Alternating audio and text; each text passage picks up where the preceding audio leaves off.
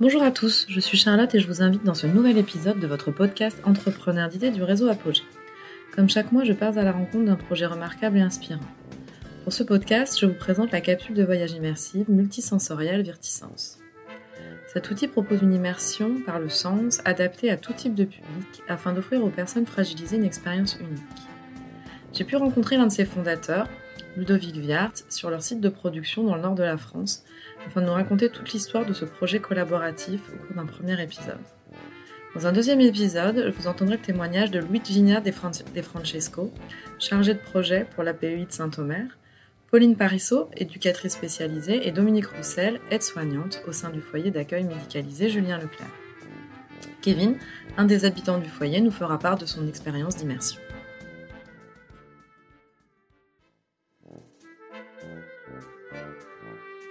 Bonjour, je m'appelle Ludovic Viard, donc je suis euh, directeur général et en même temps CTO de Virtisense. Euh, voilà, j'ai un, 11 ans d'expérience dans tout ce qui est IT, donc je travaille essentiellement pour les grands comptes, ArcelorMittal, Decathlon, Auchan, Finaref, peu importe, euh, plein de grands comptes dans l'IT. Et j'ai changé de métier pour maintenant avoir 13 ans d'expérience dans tout ce qui est IoT et euh, nouvelles technologies. Donc IoT, qui donc sont, euh, objets, tout ce qui est objet connecté. Donc un peu ce qu'on a à la maison, les objets connectés, les petites caméras, et tout ce qui communique à la maison. Voilà, j'ai travaillé là-dedans, donc euh, je me suis réorienté sur l'électronique et après pour arriver maintenant chez Vertisense. D'accord. Alors je veux bien que vous me présentiez un petit peu. Alors je, bah, je vais vous raconter déjà l'histoire de Vertisense. Mm. en fait, l'histoire a démarré, donc c'est Xavier, donc on est trois associés, mm. il y a Xavier, Guillaume et moi. Euh, donc Xavier a eu l'idée en fait, puisque Xavier est le papa d'une petite fille qui s'appelle Lilou, qui est, euh, qui est atteinte d'autisme sévère. Et euh, il s'est rendu compte qu'il grâce à un casque de réalité virtuelle, il arrivait à, la canaliser, à lui faire oublier un peu et la, la, faire voyager. et c'est là où il a eu l'idée d'utiliser un casque VR et en même temps d'essayer de rajouter du sensoriel. Donc voilà, donc il a arrêté de travailler et il s'est concentré sur son projet pendant 5 ans. Euh, donc sur la partie, euh, donc il a contacté des écoles pour essayer de faire des prototypes, pour essayer d'avancer sur le, projet, euh, jusqu'au jour où bon, il a dû se remettre à travailler parce que le projet était un peu en stand-by. et alors je vous passe tous les détails de notre rencontre, mais on, on, est venu à se rencontrer. Euh, je, lui ai conseillé de rejoindre Euratechnologie à Lille. Ce qu'il a fait, donc il, a, donc il habite Reims et il est, il est, venu habiter pendant, enfin, vivre pendant un an ici à Lille.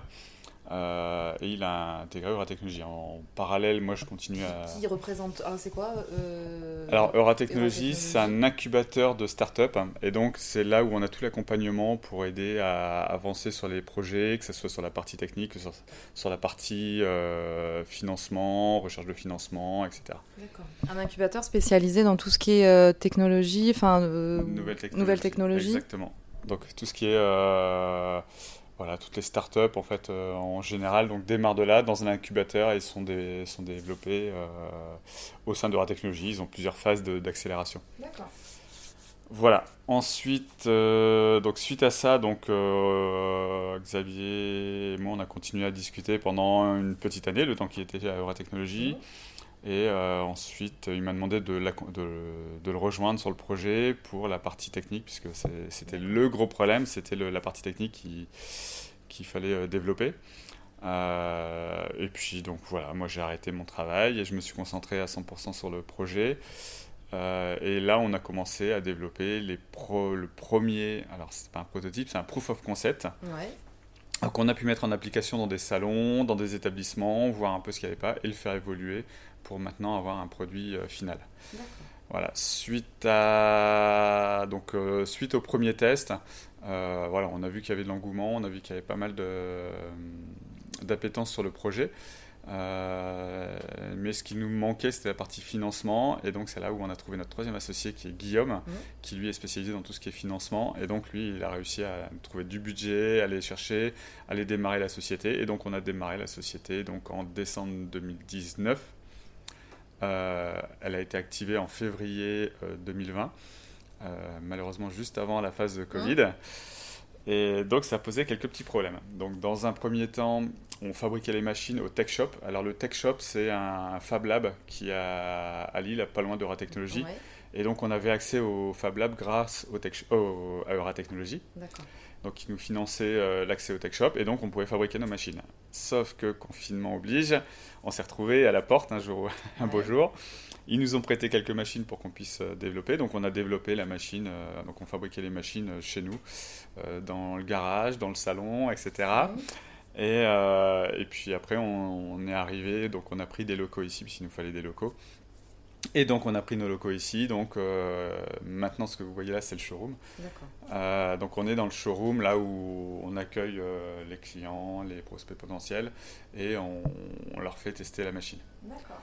Voilà donc le showroom c'était la première partie. En fait on a toujours une présence bah, tous les quatre mois on retourne chez le client pour suivre l'évolution, pour leur donner des nouvelles informations. Euh, parce qu'on innove sur la partie technique, mais aussi sur la partie euh, support. C'est-à-dire qu'au début, on faisait euh, que des films standards qu'on récupérait, qu'on récupérait par licence. Maintenant, on a notre propre équipe vidéo, donc on, génère nos propres films, donc on peut s'adapter à des demandes assez spécifiques. On, va travailler aussi sur des chasses au trésor, donc qui permet au personnel soignant de, de demander à l'utilisateur de chercher des objets dans un environnement on a euh, voilà, plein d'évolutions qui sont en cours de développement encore euh, et donc qui continuent à évoluer au fur et à mesure. D'accord. Et donc, alors, ces voyages, c'est parce que principalement les, les reportages, ce que vous présentez euh, aux utilisateurs, ce sont des voyages Pas que, en fait, il y a du, on a du voyage, on a du. de, de la, on est en train de refaire pas mal de reconstitutions. C'est-à-dire que par exemple, on a fait euh, la mine de Leeward, donc on s'est habillé en mineur, on a eu euh, l'autorisation pour aller euh, tourner dans les mines. Et donc, on a fait un film sur la mine de Leeward. donc là, on se retrouve dans la mine et puis il y a des mineurs qui passent autour de nous. Donc voilà, comme si on y était. On, est en train de sortir une reconstitution viking. Donc là, on a trouvé une association viking. Là, ils vivent comme des vikings, donc avec, dans un camp, etc., avec des combats, avec leurs repas, leurs leur activités. Donc là, on a fait la reconstitution. On fait de la visite de musée. Donc on a la visite du, du musée de Roubaix, la piscine. Donc euh, on a euh, la cathédrale de Liège par exemple. On a aussi euh, de la randonnée. Donc on a filmé par, par exemple mes dernières vacances, le vidéaste est venu, on a fait une randonnée en famille avec les chiens, les enfants, etc. Et donc là on a la randonnée et donc on suit l'activité. On a, enfin, on a plusieurs randonnées même qui ont été faites.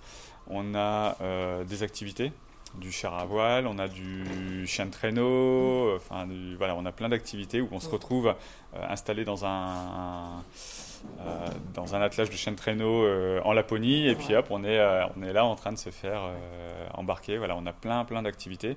On est en train de voir pour travailler aussi sur du, tout ce qui est sport adapté, donc motricité.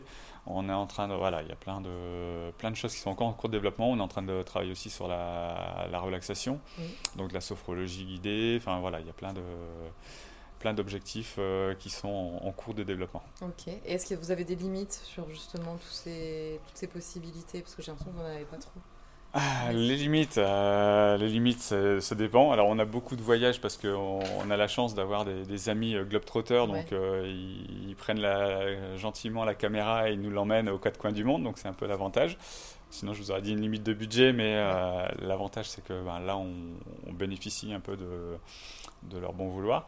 Mais non, après des des limites, non, c'est juste les idées en fait qu'il faut avoir. D'accord.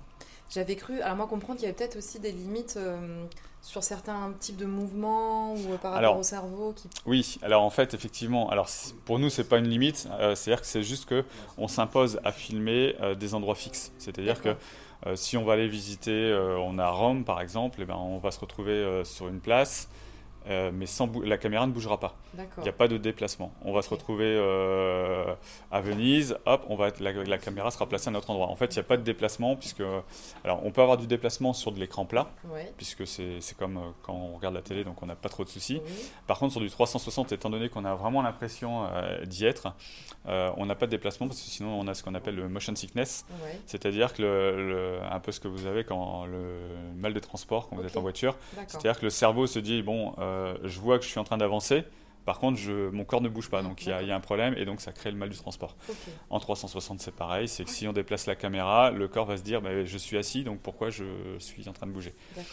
Voilà, donc euh, pour ça, on n'utilise pas de mouvement. Par contre, quand on fait du char à voile, du... Ah, là on a du vélo-rail, à partir du moment où on est véhiculé, le cerveau a l'habitude d'être véhiculé et donc il se dit bon bah voilà, je bouge, mais c'est normal parce que je suis dans un véhicule. Donc les limites sont relativement euh, limitées. Oui, c'est ça.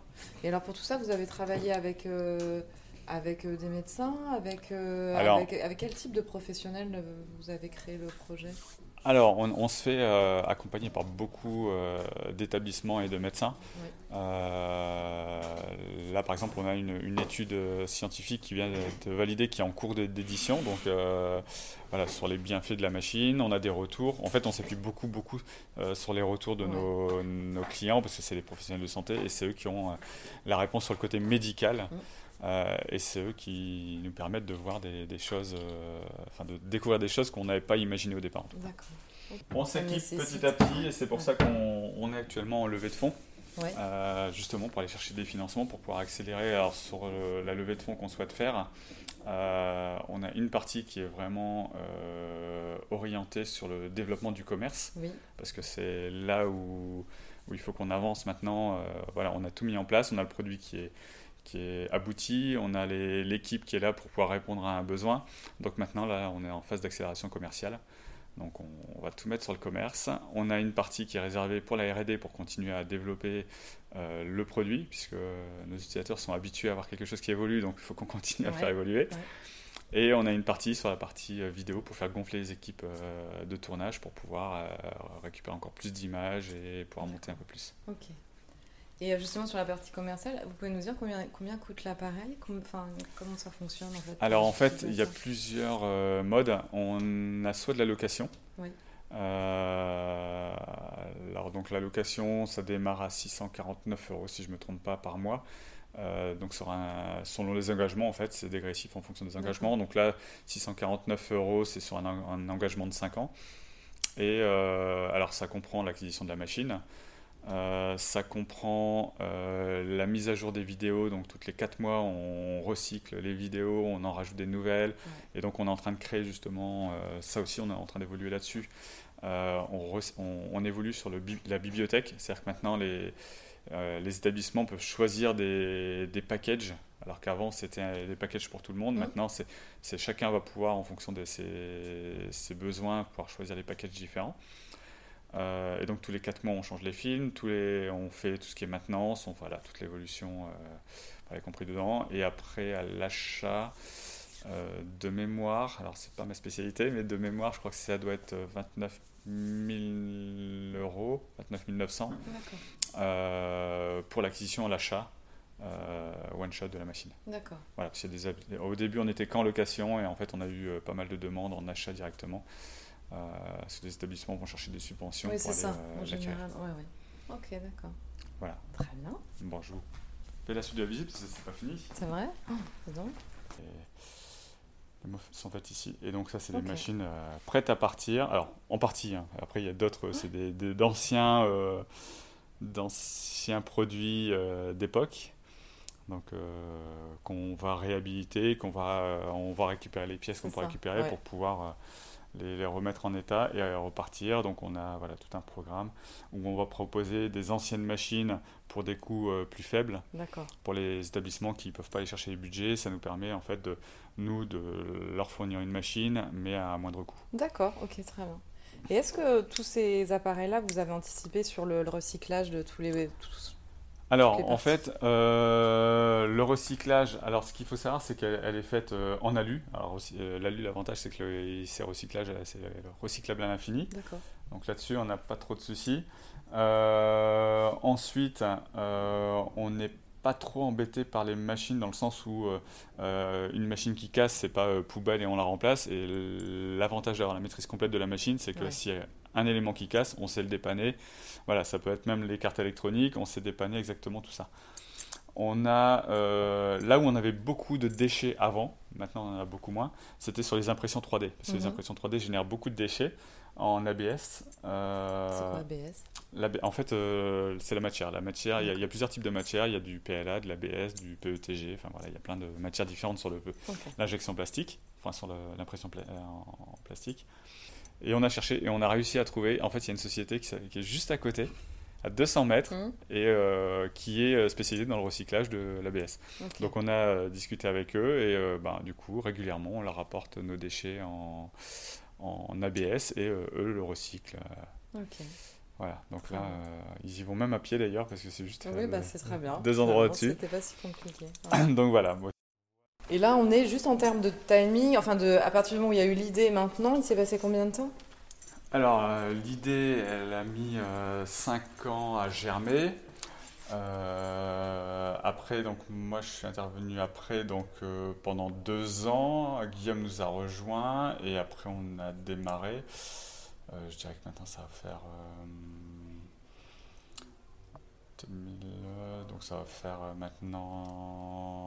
maintenant 7, 8, 9, 9 ans je pense. D'accord. Voilà, entre l'idée Ouais. et le, Oui, oui. euh, ce qu'il faut savoir, c'est qu'au fur et à mesure, euh, ben, en 9 ans, l'évolution a été euh, technologique. Il y a eu beaucoup d'évolutions technologiques. Donc, nous, l'avantage, c'est qu'on profite aussi des évolutions. Parce qu'on fabrique vraiment toute la machine. Les seules choses qu'on fabrique pas, c'est les casques, réalité Oui. virtuelle, parce que ça, ça existe et ça évolue. Et on n'a pas une équipe euh, assez euh, fournie pour pouvoir euh, faire évoluer ça. Oui. Et les tablettes, qu'on achète déjà toutes Ah oui. faites. Euh, là, par exemple, si vous regardez là, c'est l'un des tout premiers casques qu'on utilisait. Euh, C'était les casques, ce qu'on appelle les cardboard. Donc, on ouvrait, on mettait le téléphone à l'intérieur. Ah ouais. Et voilà, c'était euh, D'accord. l'ancêtre du, du, du casque. Mais c'est ça qu'on utilisait pour, pour cette, la, la toute première machine. D'accord, très bien. Euh, oui, donc ce que je disais, donc, le podcast Entrepreneur d'idées, sa vocation, c'est justement de valoriser l'innovation. Euh, Est-ce que vous pouvez nous dire de quelle façon euh, on peut parler d'innovation dans le cadre de Virtisense Alors, l'innovation, elle va être plus située sur le fait que ben, pour l'instant, on est les seuls à faire ce genre de produit. Euh, les seuls, je dirais, pour l'instant, au monde, à ma connaissance. Euh, les personnes qui vont faire à peu près la même chose, ça va être plutôt des grandes, grandes salles, un peu futuroscope, etc., où là, on aura des salles complètes, mais on est les seuls pour l'instant à faire ça en, mo- en mobile et euh, sur le ressenti sensoriel. Donc, euh, l'innovation, elle est vraiment là sur la partie sensorielle. Et alors, ça reste une innovation dans le sens où on apporte quelque chose, du bien-être aux patients. Et on, voilà, malgré toutes les, constatations qu'on a faites, parce que pour l'instant, il n'y a rien d'officiel, mais c'est plus des constatations, même si c'est en train de s'officialiser. Euh, voilà, on, s'aperçoit qu'il y a vraiment euh, un retour très très positif sur euh, différentes pathologies. On va voir les personnes qui sont très fragilisées, on va voir des différentes pathologies différentes, enfin voilà, différentes pathologies qui vont permettre de, remonter des infos qui- qu'on va pouvoir faire évoluer. Donc notre innovation, elle est vraiment sur le produit et sur la, la faculté à pouvoir le, le faire évoluer. D'accord. Euh, Est-ce qu'au départ, euh, vous, vos objectifs, c'était euh, uniquement un divertissement ou quel était l'objectif premier de Virtisense Alors l'objectif premier, c'était plutôt de la détente, de la relaxation. Donc je, vous avais, je vous ai expliqué un peu l'histoire de Lilou. C'était plus voilà pour la canaliser, l'apaiser, la... et on s'est dit bon bah voilà, ça a un effet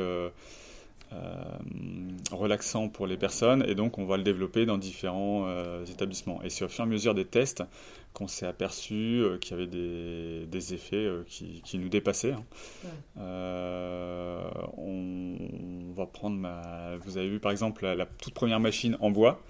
Euh, on a fait un test dans un établissement, donc c'était la, la première fois qu'on allait en maison de, de retraite. On a fait le test pour un, donc c'était à la demande d'une personne euh, pour un, pour un, pour son frère qui était euh, dans la en maison de retraite, qui était atteint de, qui avait fait un AVC.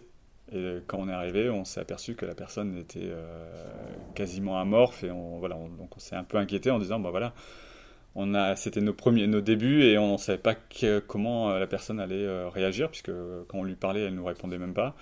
Et voilà. Et au fur et à mesure de l'expérience, s'est aperçu que la personne commençait à, bouger, à réagir. Et voilà, donc ce qui, ça, nous a fait, ça nous a fait dire qu'on était sur la bonne voie et voilà, on a continué à développer dans ce sens-là en tout. D'accord. Donc moi, ce que je trouve super intéressant dans le projet, c'est que vous avez impliqué en fait en permanence les usagers ou futurs usagers de l'outil euh, pour l'évolution et le développement de, de, de, cet outil. Donc, euh, c'est en ça où ça me semble super intéressant. On a eu des retours, euh, effectivement, des, des, utilisateurs qui sont ravis de pouvoir mm. justement partager leurs retours et de pouvoir finalement construire avec vous l'évolution du projet. Voilà.